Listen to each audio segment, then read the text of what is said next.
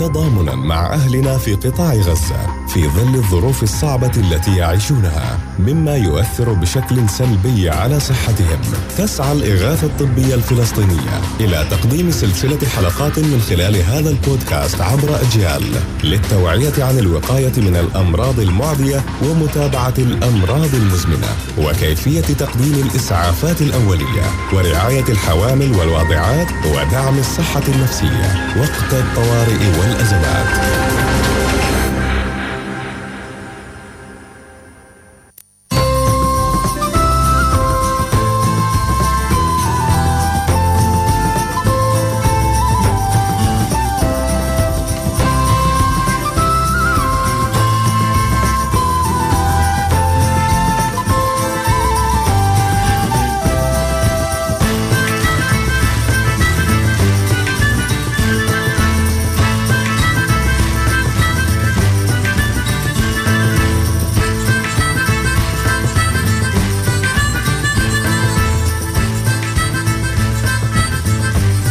أهلا ومرحبا بكم متابعي شبكة أجيال الإعلامية نواصل وإياكم التغطية عبر موجات الأف أم انطلاقا من الموجة العامة في رام الله 103.4 ونحن وإياكم مباشرة على الهواء بالصوت والصورة من خلال منصتي فيسبوك ويوتيوب.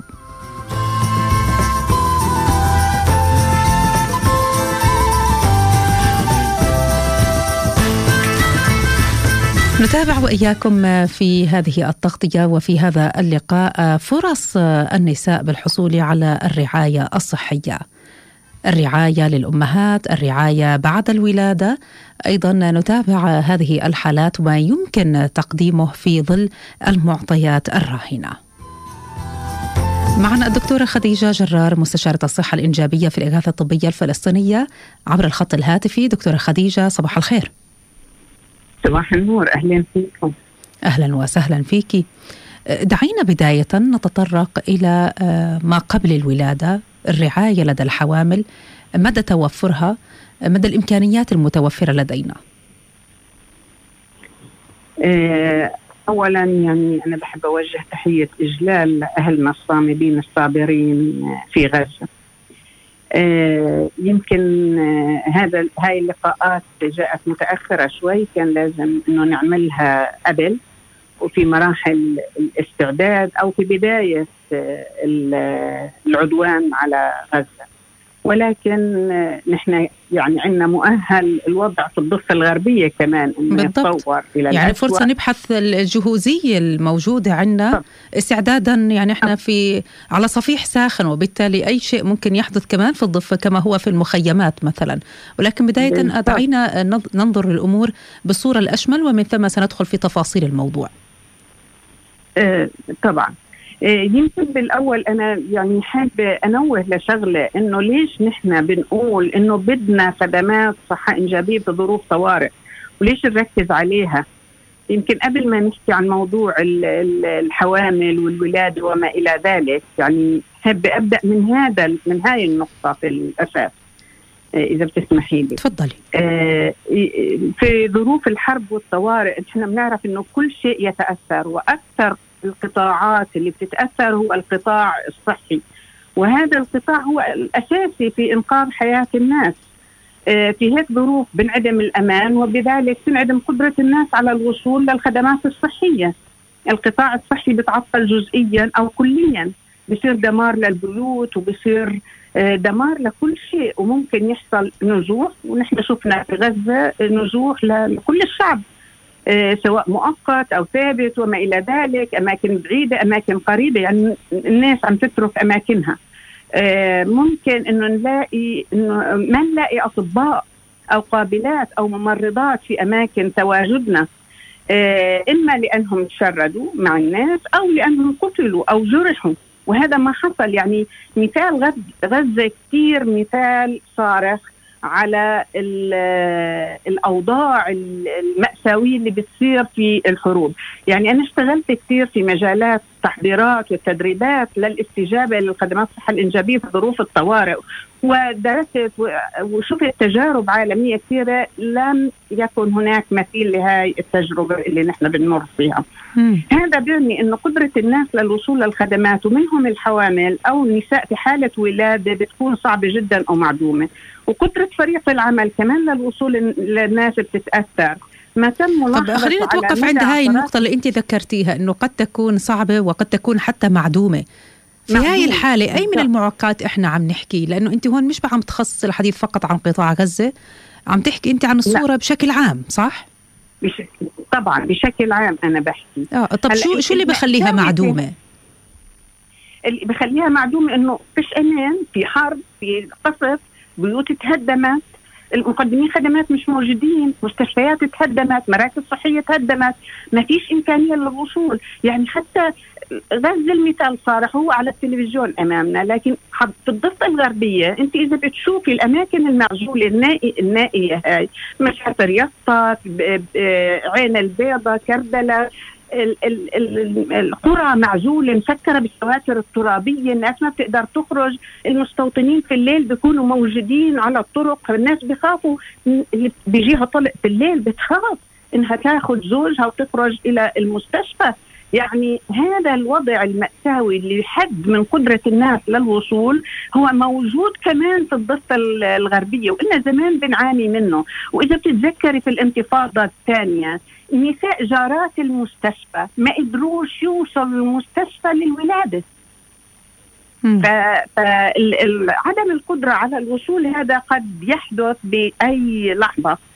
آه الغريب في أمر الصحة الإنجابية إنه حتى عالميا ما كانت تدخل في مجال الخطط للاستجابة للاحتياجات الصحية في ظروف الطوارئ. ابدا ما كانت تدخل وكأنه يعني مش مشكلة ما هو الحمل والولادة عملية فيزيولوجية ف يعني لحالها بتمشي. وهذا الحكي مش صحيح. لذلك نحن بنحب دائما إنه نركز على موضوع الاستعداد للاستجابة لاحتياجات النساء في آه، ظروف آه، الطوارئ. بالضبط هون يمكن مربط الفرس. مدى الاستعداد؟ يعني حضرتك أيضا بالإضافة لكونك مستشارة الصحة الإنجابية في الإغاثة الطبية أيضا مستشار على المستوى الوطني والإقليمي في مجال تنفيذ حزمة خدمات الصحة الإنجابية إن كان في الأزمات في الطوارئ أو يعني في الكوارث. وبالتالي ما مدى الجهوزية؟ يعني قضية مناطق نائية مثل مسافر يطا وجود تضييقات استهداف المشافي يعني حتى في قطاع غزة وأيضا كما آه، يعني شهدنا في الأيام الماضية في جنين محاصرة المشافي. وبالتالي هل نحن مستعدون لمثل هذه السيناريوهات؟ هل هناك جاهزية كافية؟ هل وصلنا إلى هذا الحد من التخطيط؟ آه يعني جاهزين ومش جاهزين حقيقة. لكن بدأت التحضيرات ومش جديد يعني إلها فترة بادية التحضيرات لهذا الحكي بالقليله إنه يعني في وزارة الصحة هون أدخل موضوع الاستجابة للصحة الإنجابية في ظروف الطوارئ في خطط الطوارئ في وزارة الصحة. وتم إنشاء الفريق الوطني للاستجابة لاحتياجات الصحة الإنجابية. لما بحكي عن هذا الحكي بحكي بالأساس حمل وولادة وحديثي الولادة وما بعد الولادة مباشرة يعني هدول هم النقاط الأساسية وبالتحديد الولادة لأن المخاطرة الأساسية هي على حياة النساء وحديثي الولادة خلال الولادة وخلال أول 24 ساعة من الولادة. التحضيرات اللي لازم تصير أو اللي already في جزء منها بادي إنه على مستوى البنية التحتية المفروض يكون في عندنا مستشفيات، المفروض يكون عندنا مراكز صحية، المراكز الصحية يجب تهيئتها لاستقبال الولادات فيها. نعمل ولادات يعني نحن بتعرف القانون عندنا الفلسطيني سياسة وزارة الصحة إنه ممنوع الولادات في البيوت لكن في ظروف الطوارئ لا رح تحصل في البيوت. لازم نهيئ المراكز الصحية لأنه تحصل فيها. وزارة الصحة عملت بعض المراكز في كل المقا... المقاطعات.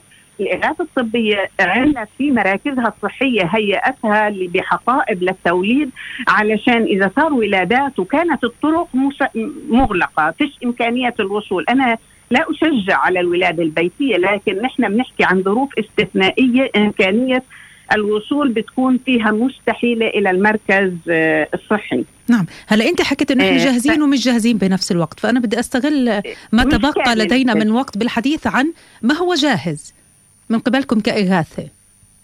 من قبلنا كإغاثة تدريب القطاع الصحي أو العاملات الصحيات والطبيبات والقابلات على تنفيذ حزمة الحد الأدنى من الخدمات خلال الحمل وخلال الولادة تزويد العيادات بحقائب التوليد للقابلات و حاليا بنعمل على تزويد النساء الحوامل بحقائب فردية عشان يساعدوا حالهم إذا ما قدروا يوصلوا إلى المراكز الصحية يكون معهم بالقليله موادهم اللي يقدروا إنهم يربطوا الحبل السري يقدروا يجففوا البيبي يقدروا آه، يعني يعرفوا كيف يسحبوا الخلاصة يعرفوا بعض الشغلات. فهاي عمالها بتتجهز وحاليا عمالها بتتوزع. النقطة الأساسية إنه قد ما تدربي وقد ما تعمل على فكرة لغزه نحن من 2015 بدينا كإغاثة دربنا الفريق وطني في غزة على هاي المهمات. وبالسنوات اللاحقة هذا الفريق هو نقل المعلومات وبدأ يدرب فرق في غزة.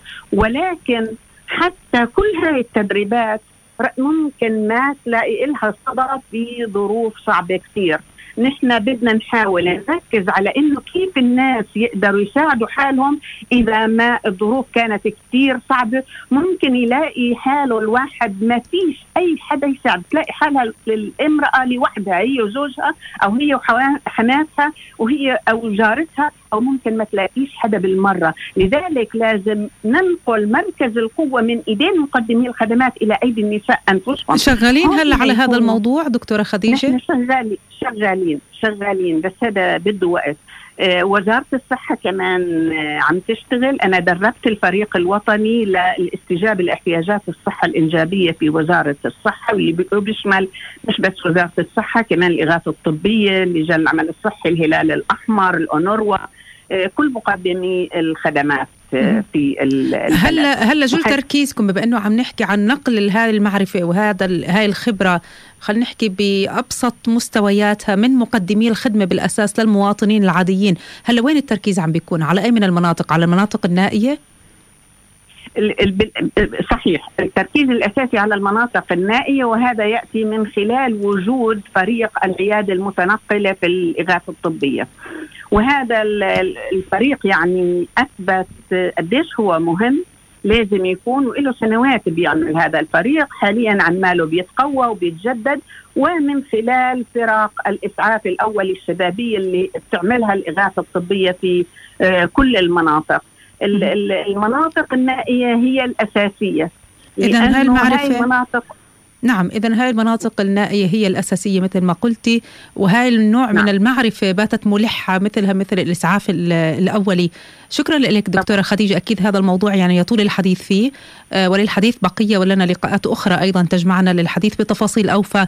ولكن لانتهاء الوقت الدكتورة خديجة جرار مستشارة الصحة الإنجابية في الإغاثة الطبية الفلسطينية. شكرا جزيلا لك. لكم من كل تحية من الهندسة الإذاعية والإخراج محمد جبر وفي الإعداد والتقديم نجاح مسلم. إلى اللقاء.